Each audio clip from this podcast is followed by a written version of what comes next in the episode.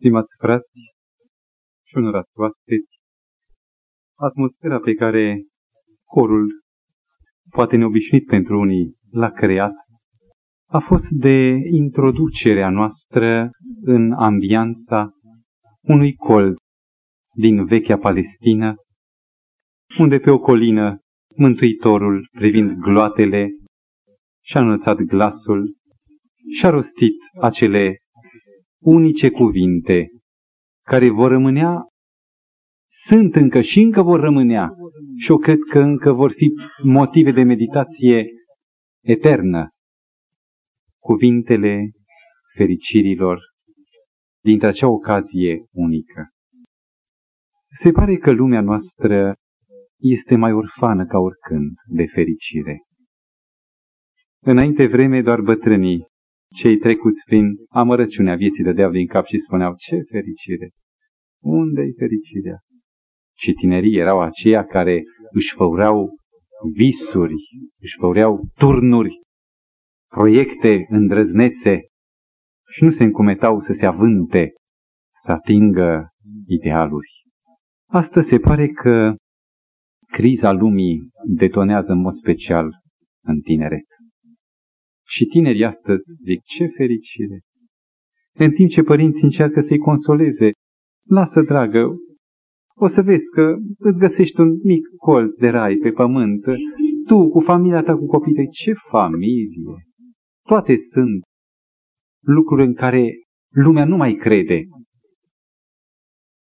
Eu sunt convins că nu aceasta este Evanghelia sau vestea cea bună nu o revenire la nivelul uh, familiei și aceasta este într-adevăr ceva, dar nu e Evanghelia.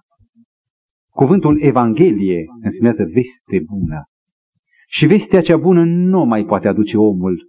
Nimeni nu mai crede în om. Unul singur își înalță glasul, conferând omului ceea ce nu găsește în sine și spune, el, Iisus, zice, ferice. Amintiți-vă dumneavoastră cum începe această celebră cuvântare de pe munte. Cu primul cuvânt, care parcă atinge în centru ținta, în punctul negru al țintei, exact în inimă, problema cheie, nevoia fundamentală a omului, în care se poate recunoaște că și-a atins destinul. Ferice de cei săraci în duh, căci a lor este împărăția cerurilor. Ferice de cei ce plâng, căci ei vor fi mângâiați. Ferice de cei blânzi, căci ei vor moșteni pământul. Și una după alta, o fericire după alta, vine să aducă imaginea unei lumi care nu se zidește în dimensiunea faptelor omului, a minții omului, ci este o lume pe care Hristos vrea să o implanteze nu între spin și pălămidă, pe pământ, pe țărână, ci acolo unde mai este ceva bun. Unde Hristos mai recunoaște că poate să-și pună chipul său în om. Vrea să aducă împărăția cerurilor în acele suflete care încă mai pot primi o rază de speranță cu setea unui naufragiat. Suntem de câteva săptămâni în meditația fericirii. Și am și citit deja cea din tâi fericire. Ferice de cei săraci în Duh. Sau o altă versiune, cei săraci cu Duhul. Căci a lor este împărăția cerurilor. Mi-au ridicat ca confuzie diferite persoane din jurul meu care nu cunosc pe Dumnezeu, n-au citit Biblia, dar au prins ceva din vorbele unora sau altora și mi-au pus nu odată în față nedumerirea lor cu privire la această enigmatică fericire. Există curente, filozofii orientale, păgâne, care îndrăznesc să afirme și oamenii cred în aceste filozofii religie. Și anume afirmă că fericirea omului ar fi ar sta în acea uitare de sine, în acea pierdere a dimensiunii existenței aici pe pământ, materiale.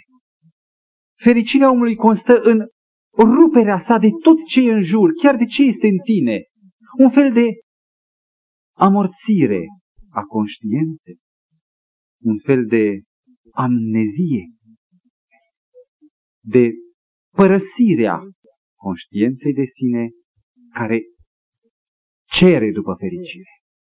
Nu cumva Hristos ca unul care, zic ei, a avut relații cu filozofiile acestea orientale, nu cumva și Hristos spune că cei săraci cu Duhul, cei puțin la minte, care privesc la lume și nu pricep, care văd oameni râzând de ei și nu-și dau seama că sunt bagiocoriți. Nu cumva ceia care s-au născut deficitari, nu cumva oligofrenii sunt fericiți aici?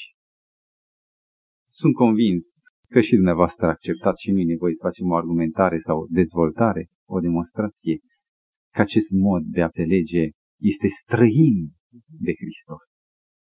Mântuitorul a venit să restabilească, să reabiliteze omul în toate dimensiunile lui, și în dimensiunea mentală, în cea trupească, în cea sufletească, în cea spirituală. Și nu se poate fericire fără conștiință. Un dobitoc, un câine, nu e fericit, chiar dacă își manifestă în mod obișnuit bucuria, nu e fericit. E doar un, o veselie instinctivă. Un animal, cât de sătul și gras ar fi, nu poate fi fericit. Fericit este numai acela care devine conștient de sine, care își dă seama că este după chipul, după asemănarea lui Dumnezeu și în această splendoare a creațiunii sale, spunea psalmistul, te lau, Doamne, că o făptură atât de minunată, în conștiința dotării sale și în realizarea acestor capacități, își găsește omul modul de a trăi și acea fericire lată, largă, de durată. Există o a doua interpretare. O a doua încercare de a explica fericirea aceasta săracilor. În Evanghelia după Luca, evanghelistul, medicul Luca, scrie scurt în capitolul 6 cu versetul 20, ferice de cei săraci, căci a lor este împărăția cerurilor. Și opus cu această fericire, rostește un vai, vai de voi care sunteți bogați, căci voi v-ați luat mângâierea pe pământul acesta și acolo sus nu mai aveți parte de ea. Și unii au întrezărit, unii care aveau sâmbure de revoluție în inima lor, au zărit aici că ar fi vreo evanghelie socială. Că Mântuitorul, iubind pe cei oropsiți ai vieții, pe cei necăjiți, pe cei lipsiți, le rostește cumva compensator cu jalnica lor sărăcie și mizerie, le rostește o făgăduință că odată va fi mai bine, nu pe pământul acesta, ci mai târziu. E un mic adevăr și aici.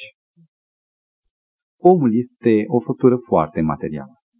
Chiar și mintea, spiritualitatea lui odihnește pe baza sa materială.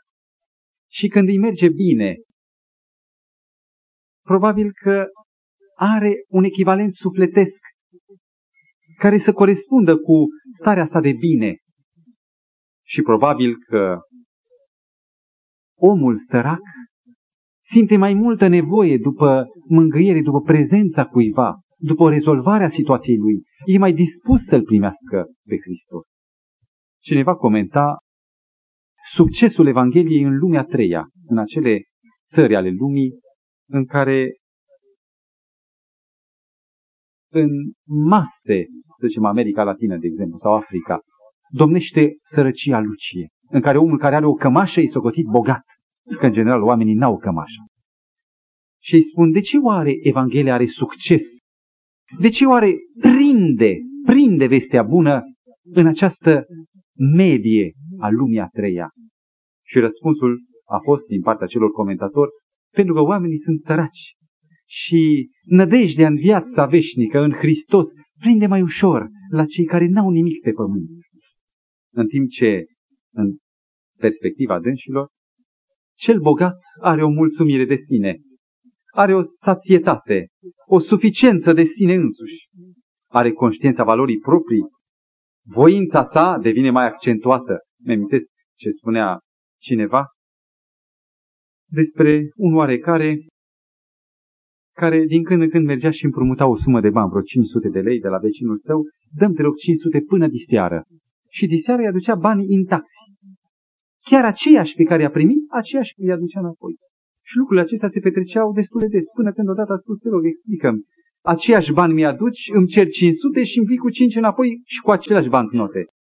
Și l-a spus, știi ce, îți spun numai ție, e un secret. Eu când am un ban în buzunar mă simt mai sigur pe mine. Mă simt mai neatârnat de alții. Îmi dă o libertate psihologică.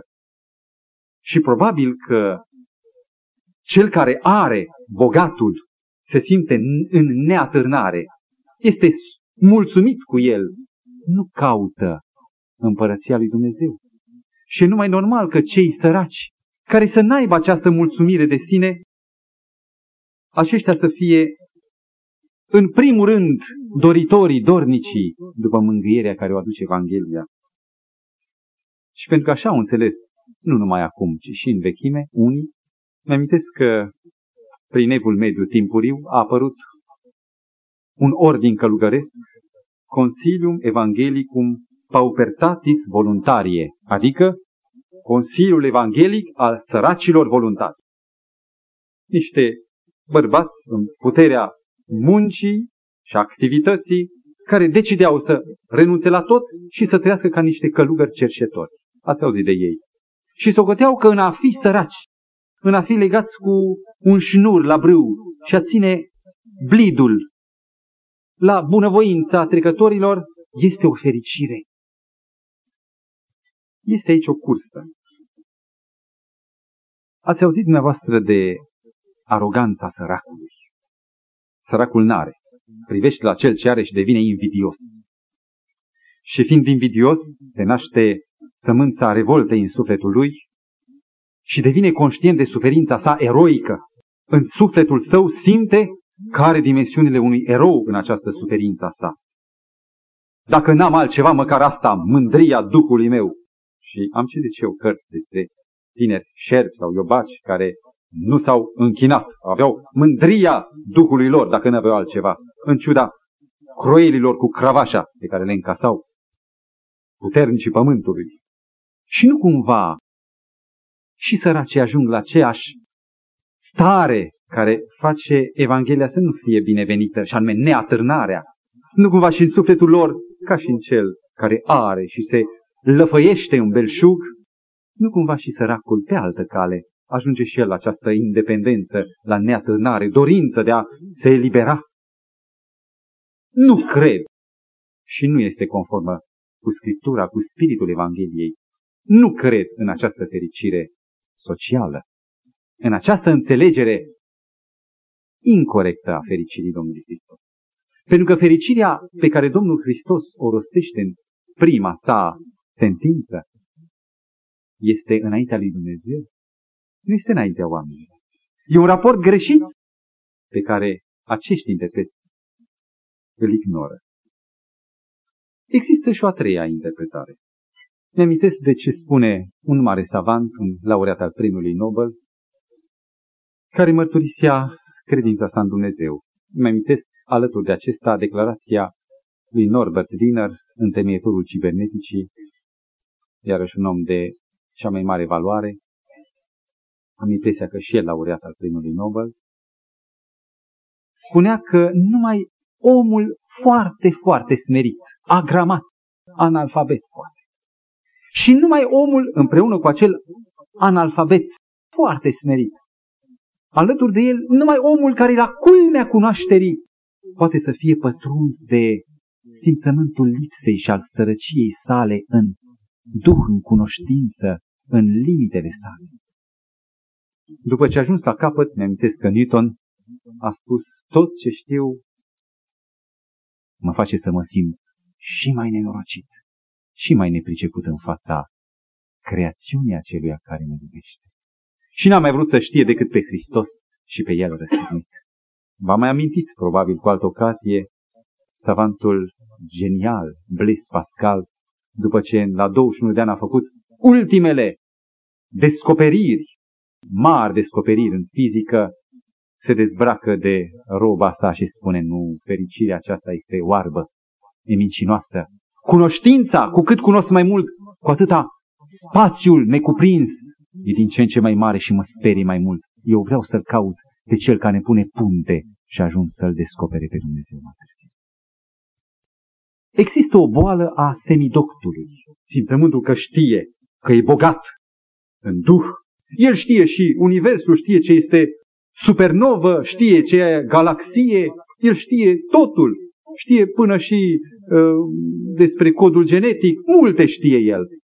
Și în această limitare a unor utile, valoroase cunoștințe, care însă nu îi spun nimic, nu îi rezolvă nimic, din problematica sa proprie, profundă.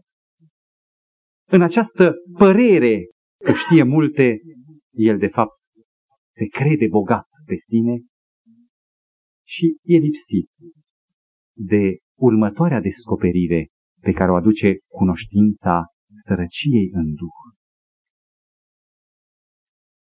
Sunt unii oameni care au curajul de a se privi așa cum sunt, de a fi sincer cu ei.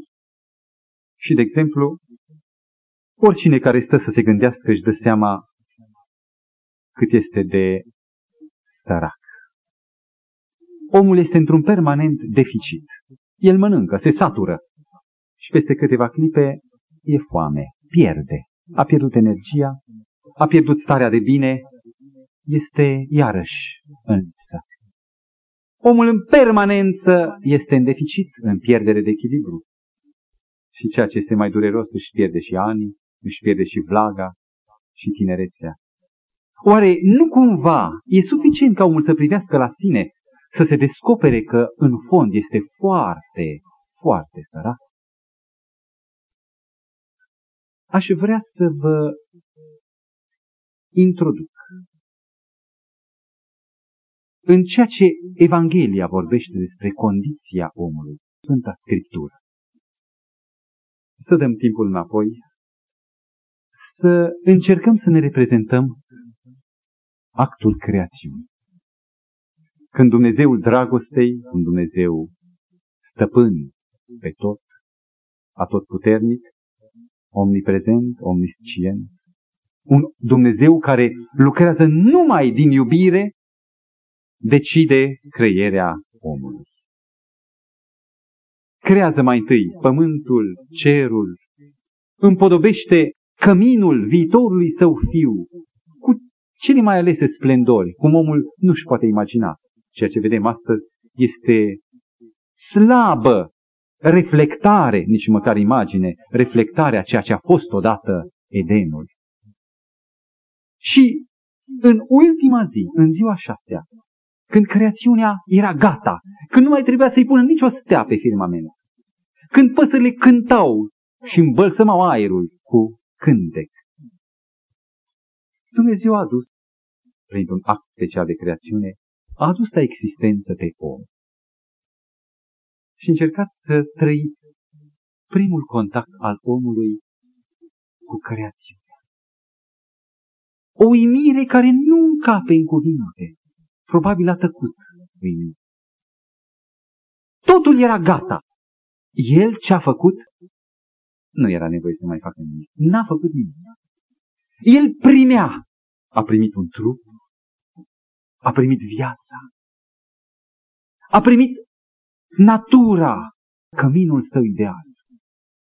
Apoi o primește pe Eva. El nu mai primește. Și apoi primește stăpânire asupra pământului. Primește în dar regatul. Omul intră în creațiune ca unul care nu aduce nimic el, care doar se bucură de tot ce era gata și e primitor. El e total sărac, n-are nimic al lui, dar pentru că are pe tatăl, avea pe tatăl.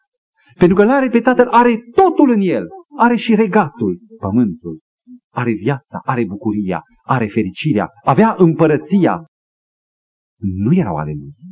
Al lui era numai tată. Omul n-are nimic, e sărac, poate, într-un mod impropriu, și n-are decât un tată. Și în tatăl acesta are totul. Era un sărac bogat, dacă putem să vorbim în acest Și într-o bună zi, la șoapta vrăjmașului, ajunge să realizeze, să facă descoperirea bogăției de a dispune de sine însuși. Tu știi că ai voință, tu ai libertate, tu poți acționa cum vrei tu. Și aici este adevărata ta bogăție, să vrei tu, să dispui tu de tine. Ajunge să creadă că el își este suficient tieși, a devenit bogat, știți istoria căderii, și din nefericire a pierdut pe tatăl. Și odată cu tatăl a pierdut. Și până astăzi noi, progeniturile lui Adam, purtăm în noi simțământul bogăției care clocotește în noi și ne oblojim rănile care nu se vindecă. Suntem nefericiți. Și nu avem nimic. Și are omul, când îl lasă cu sicriu în mormânt, se grăbesc unii să arunce doi bulgări ca pomenire. Atât. Ei bine, pentru că Dumnezeu este dragoste, Dumnezeu a făcut un plan de mântuire. Și aș dori ca să redescoperim planul de mântuire printr-o experiență a unui ucenic din Biblie. Regăsim în fel de fel de modele, de alte imagini, tot planul de mântuire în esență. Permiteți-mi să citim ceva în redescoperirea planului de mântuire și a regăsirii fericirii și a împărăției, să citim un fragment din Evanghelia după Luca, capitolul 5, și anume la un subtitlu, Pescuirea minunată. Vă amintiți dumneavoastră de ce se întâmplă în acest cadru? Petru era un pescar dibaci. Peste 30 de ani văzuse lacul, simțise valul sub el, i-au trecut prin mâinile lui bucăți mari de pește. Era un pescar temerar. Era chiar, dacă vreți, conducător șef de echipă de pescari. Prin el trecea câștigul și pâinea camarazilor săi.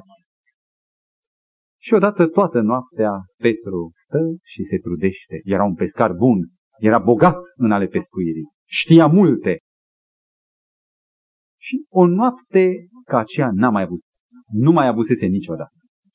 Parcă în adin, deși la cele mai bune locuri arunca nada, arunca plasa, nu se alesese cu nimic.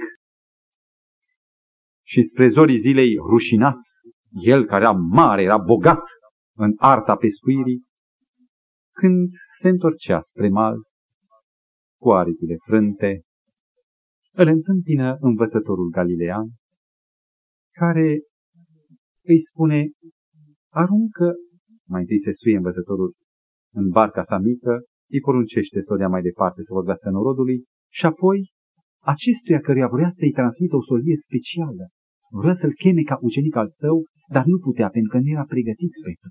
Vedem noi de ce. Îi spune, și acum aruncă mreaja la adânc, depărtează-o la adânc.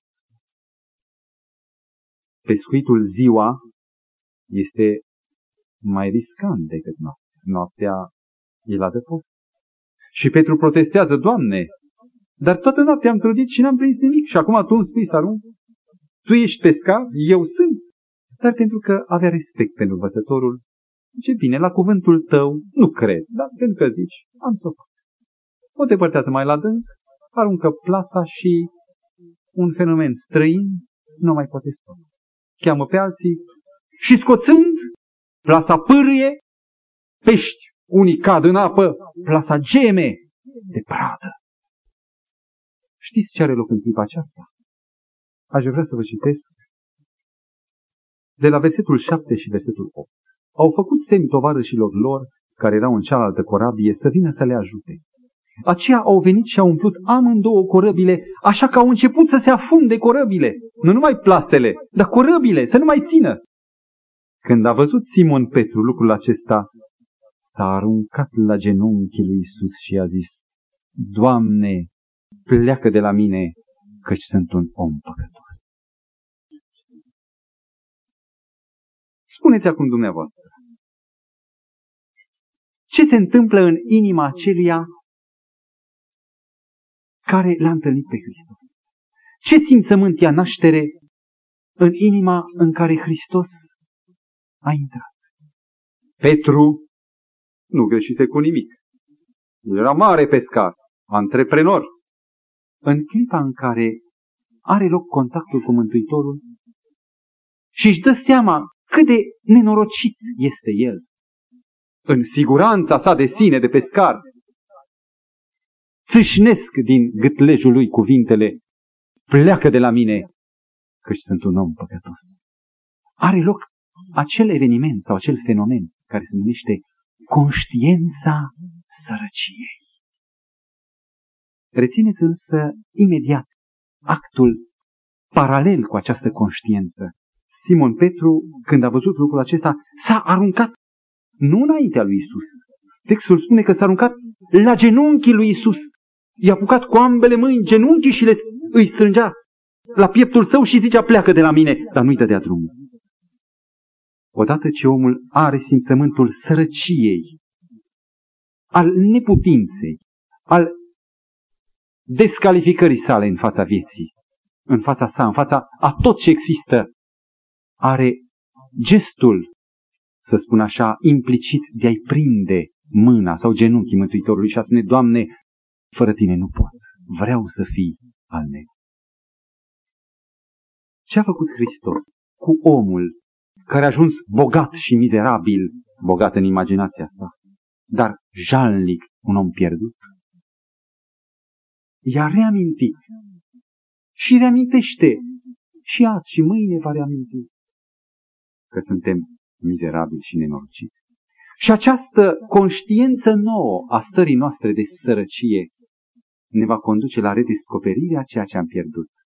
Omul din nou descopere că e sărac, dar în această sărăcie îl redescoperă pe Tatăl. Și știți ce se întâmplă redescoperind pe Tatăl? Erau acolo plasele sfârtecate de greutate, culcate, amestecate cu pește în corăbii, corăbile cu greu au fost trase la mal și Petru spune, Doamne, lasă-mă să vin după tine. Dar nu-ți mai trebuie pești? Nu te mai interesează câștigul? A găsit pe Hristos și pentru el. Cine devine din nou sărac în duh, conștient de slăbiciunea, de păcătoșenia, om păcătos, vom vedea imediat ce înseamnă a fi sărac în duh.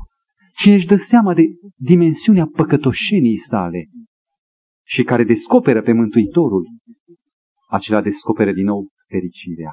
Nu mai trebuie nimic, nici pește, nici câștig. Și acela descoperă în Tatăl toate câte Tatăl le are. Împărăția devine altă. Cum sună prima fericire?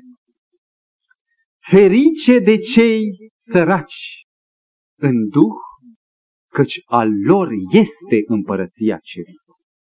De cuvântul sărac se leagă două elemente. Ferice, fericirea, numai acela poate fi fericit care își dă seama de sărăcia sa, pentru că numai acela îl descoperă pe Hristos, și numai acela care l-a descoperit pe Hristos, a doua relație, are împărăția Tatălui. Cu privire la împărăție, să nu ne gândim neapărat la ceea ce va veni curând, împărăția slavei. Să înțelegem împărăția așa cum o spune Domnul Hristos în Luca 17 cu 21. Împărăția este chiar în lăuntul vostru. Este împărăția Harului în care Hristos e stăpân în viața mea și domnește după principiile iubirii și dreptății sa. Ce înseamnă de fapt, deci, sărăcie sau sărac în duh? Petru zicea, când se recunoștea că e sărac, sunt un om păcătos. Conștiința vinovăției, a nevredniciei, a ticăloșiei în fața cerului. Care nu poate apare decât în prezența Mântuitorului. Numai cine se apleacă asupra cuvântului Evangheliei simte că inima îi săgetează de simțământul de remușcare a răutății. Aș vrea să vă citesc un fragment din inspirata carte Cugetări de pe muntele fericirilor, care explică noțiunea de sărac în duh. Acela care se simte desăvârșit, care se crede destul de bun și e mulțumit cu starea sa, nu face nicio sforțare spre a deveni părtaș harului și îndreptățirii lui Hristos. Mândria nu simte nicio trebuință și de aceea își închide inima față de Hristos și față de binecuvântarea nemăsurată pe care El vrea să o dea. Într-o astfel de inimă nu e loc pentru Hristos. Cel ce în ochii săi pare bogat și onorabil, nu poate cere în credință și deci nici nu poate primi binecuvântarea lui Dumnezeu. El se simte sătul și de aceea pleacă gol. Dar aceia care știu că nu se pot salva pe sine, pe sine înșiși, sau nu pot asăvârși vreo faptă dreaptă prin ei înșiși, vor prețui ajutorul lui Hristos, pe care El îl poate da. Aceștia sunt cei săraci cu spiritul pe care El îi fericește. Fericirea nu stă în sărăcia în sine, ci în ceea ce vine din sărăcia în Duh. Există sărăcia împotriva căreia voința se rezvrătește. Este condiția de sărac. Aici nu este vorba de o sărăcie împotriva căreia voința se răzvrătește. Nu este o stare. Aici e vorba de o sărăcie față de care voința se pleacă în adâncă supunere. Și nu e o condiție sau o stare, ci este o atitudine a inimii.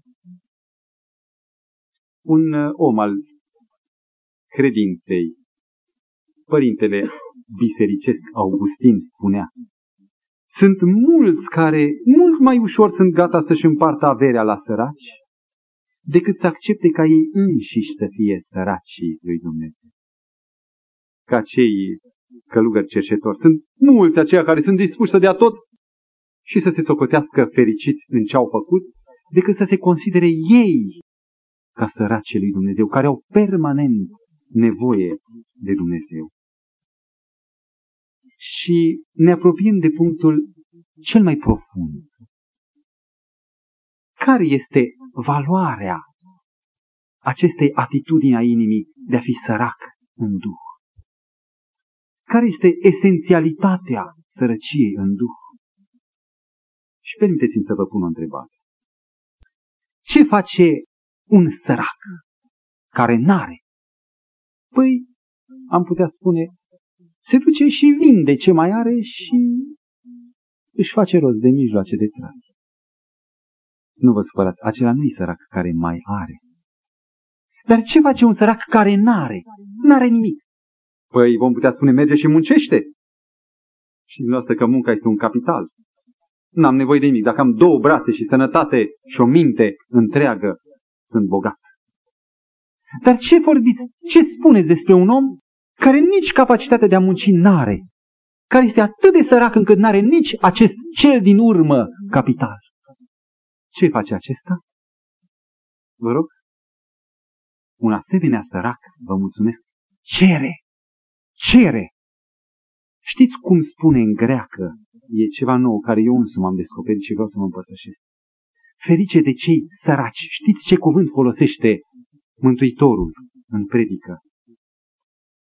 Ptohos, care în limba greacă însemnează nu sărac. Există alți termeni care exprimă a fi sărac. Ptohos vine de la un verb care zice chircit. Unul care se strânge, se ghimuiește. Și cuvântul sărac, ptohos, însemnează atât de săraci încât trebuie să cerșească.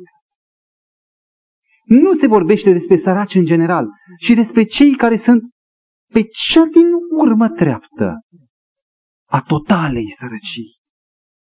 Și un sărac din acesta care nu mai are nimic decât să ceară, intră în cea mai fericită experiență, vorbim de sărăcia spirituală, pentru că de aici, din această cea mai adâncă groapă, izvorăște cererea, rugăciunea.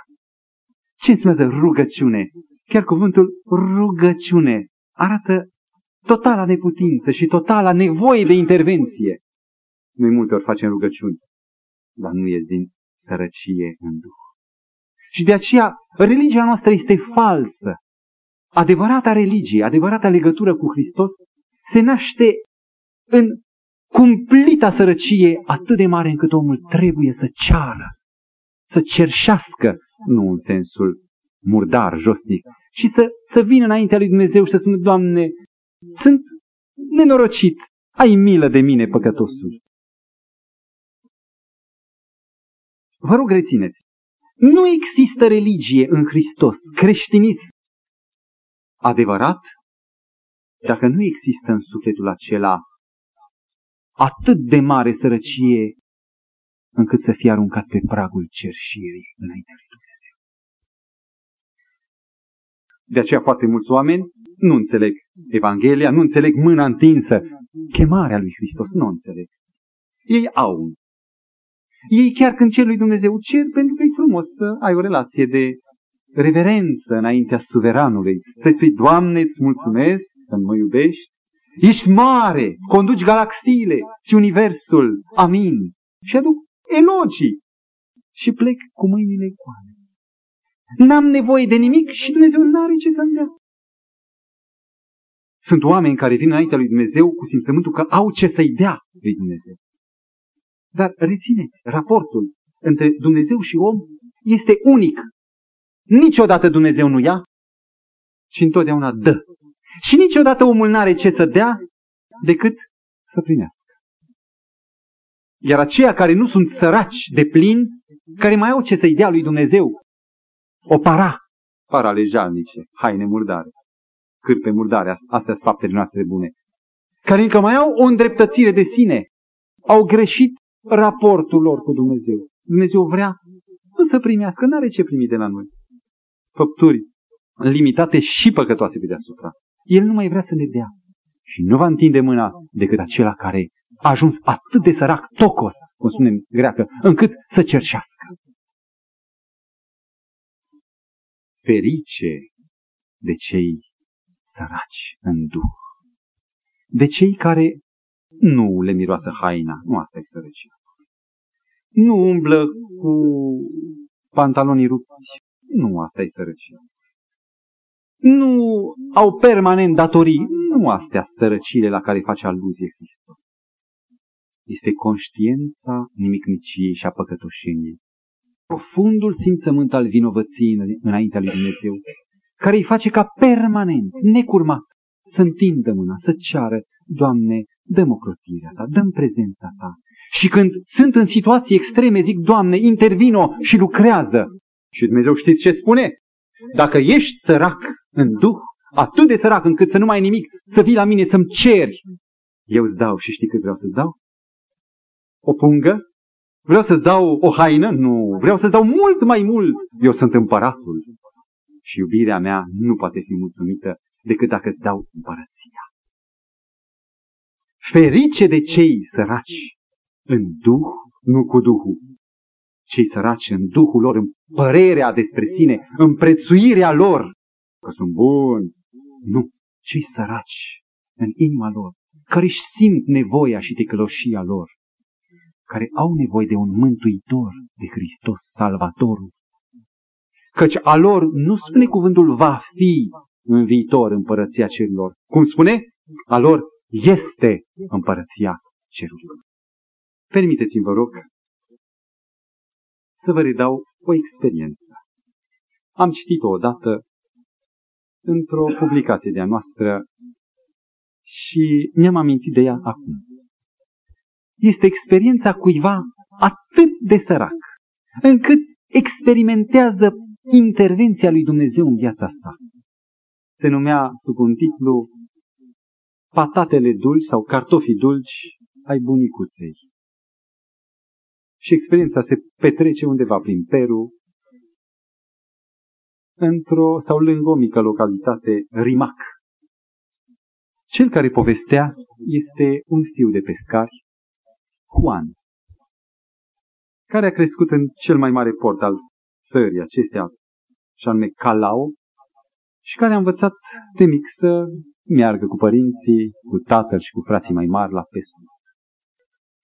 Avea și o bunicuță la 8 km departare sau 10, destul de departe de port, undeva mai spre munte, undeva dincolo de culturile de bumbac, în sătucul Rimac, o bunicuță care era cea mai săracă, dacă putem spune, și material.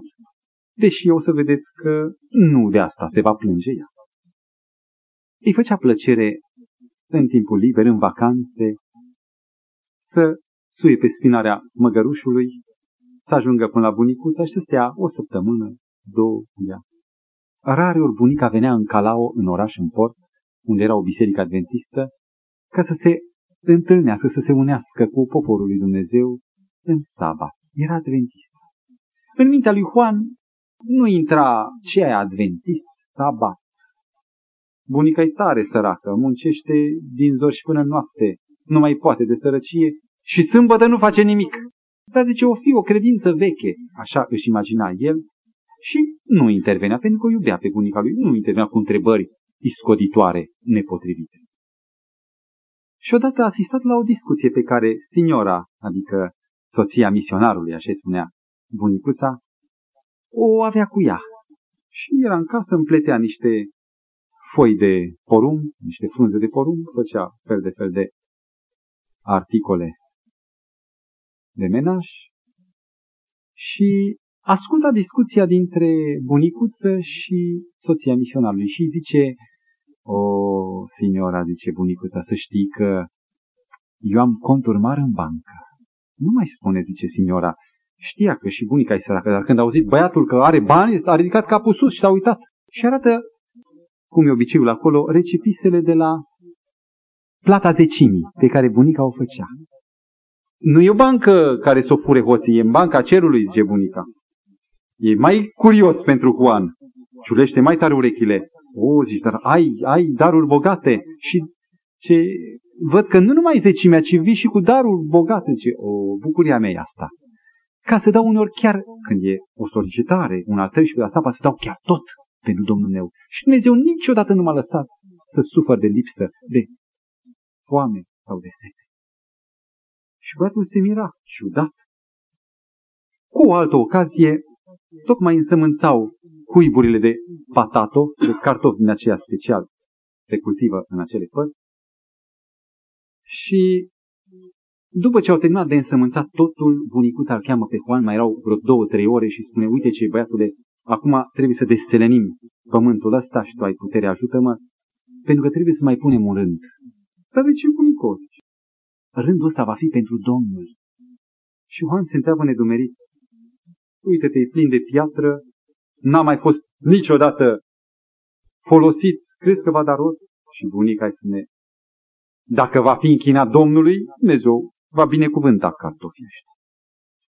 Și au muncit până seara, au însămânțat și acolo cartofi.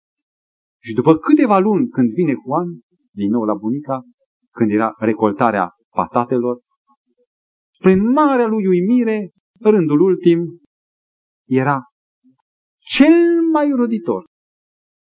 Doi saci mari și plini de cartofi. Celelalte rânduri din pământul bun aveau mult mai puțin decât ultimul rând, cel închinat pentru Domnul. Îl cheamă bunica Vescoa. Dumnezeu l-a binecuvântat.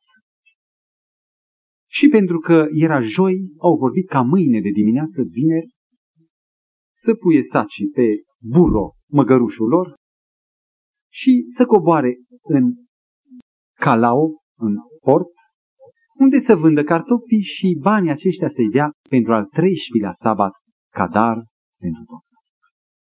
Dimineața se scoală de vreme, dau măgarului să mănânce, îi dau să bea și când burul era vesel, au pus samarele pe el, măgărușul era bun de traste, cărat Și au pornit vesel la vază.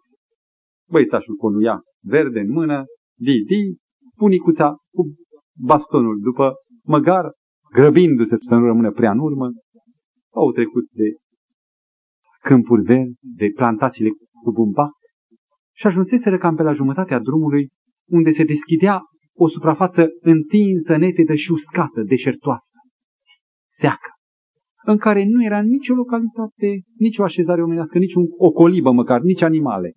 Și când au ajuns binișor în această întindere seacă, toată măgarul se oprește, scutură din cap și se lasă ușurel în jos, spre groaza celor doi, care își dau seama că Buro se va întinde acolo și nu mai vrea să plece. Uneori fac măgare și figuri de acestea. Buricuța, Buro, Buro, hai, sus! Animalul, una știa. Și tocmai acolo unde era pustiu, fuge repede Juan, rupe o joardă și vrea să dea bunica, zice, ce faci? Cu atât mai rău îl îndârjești.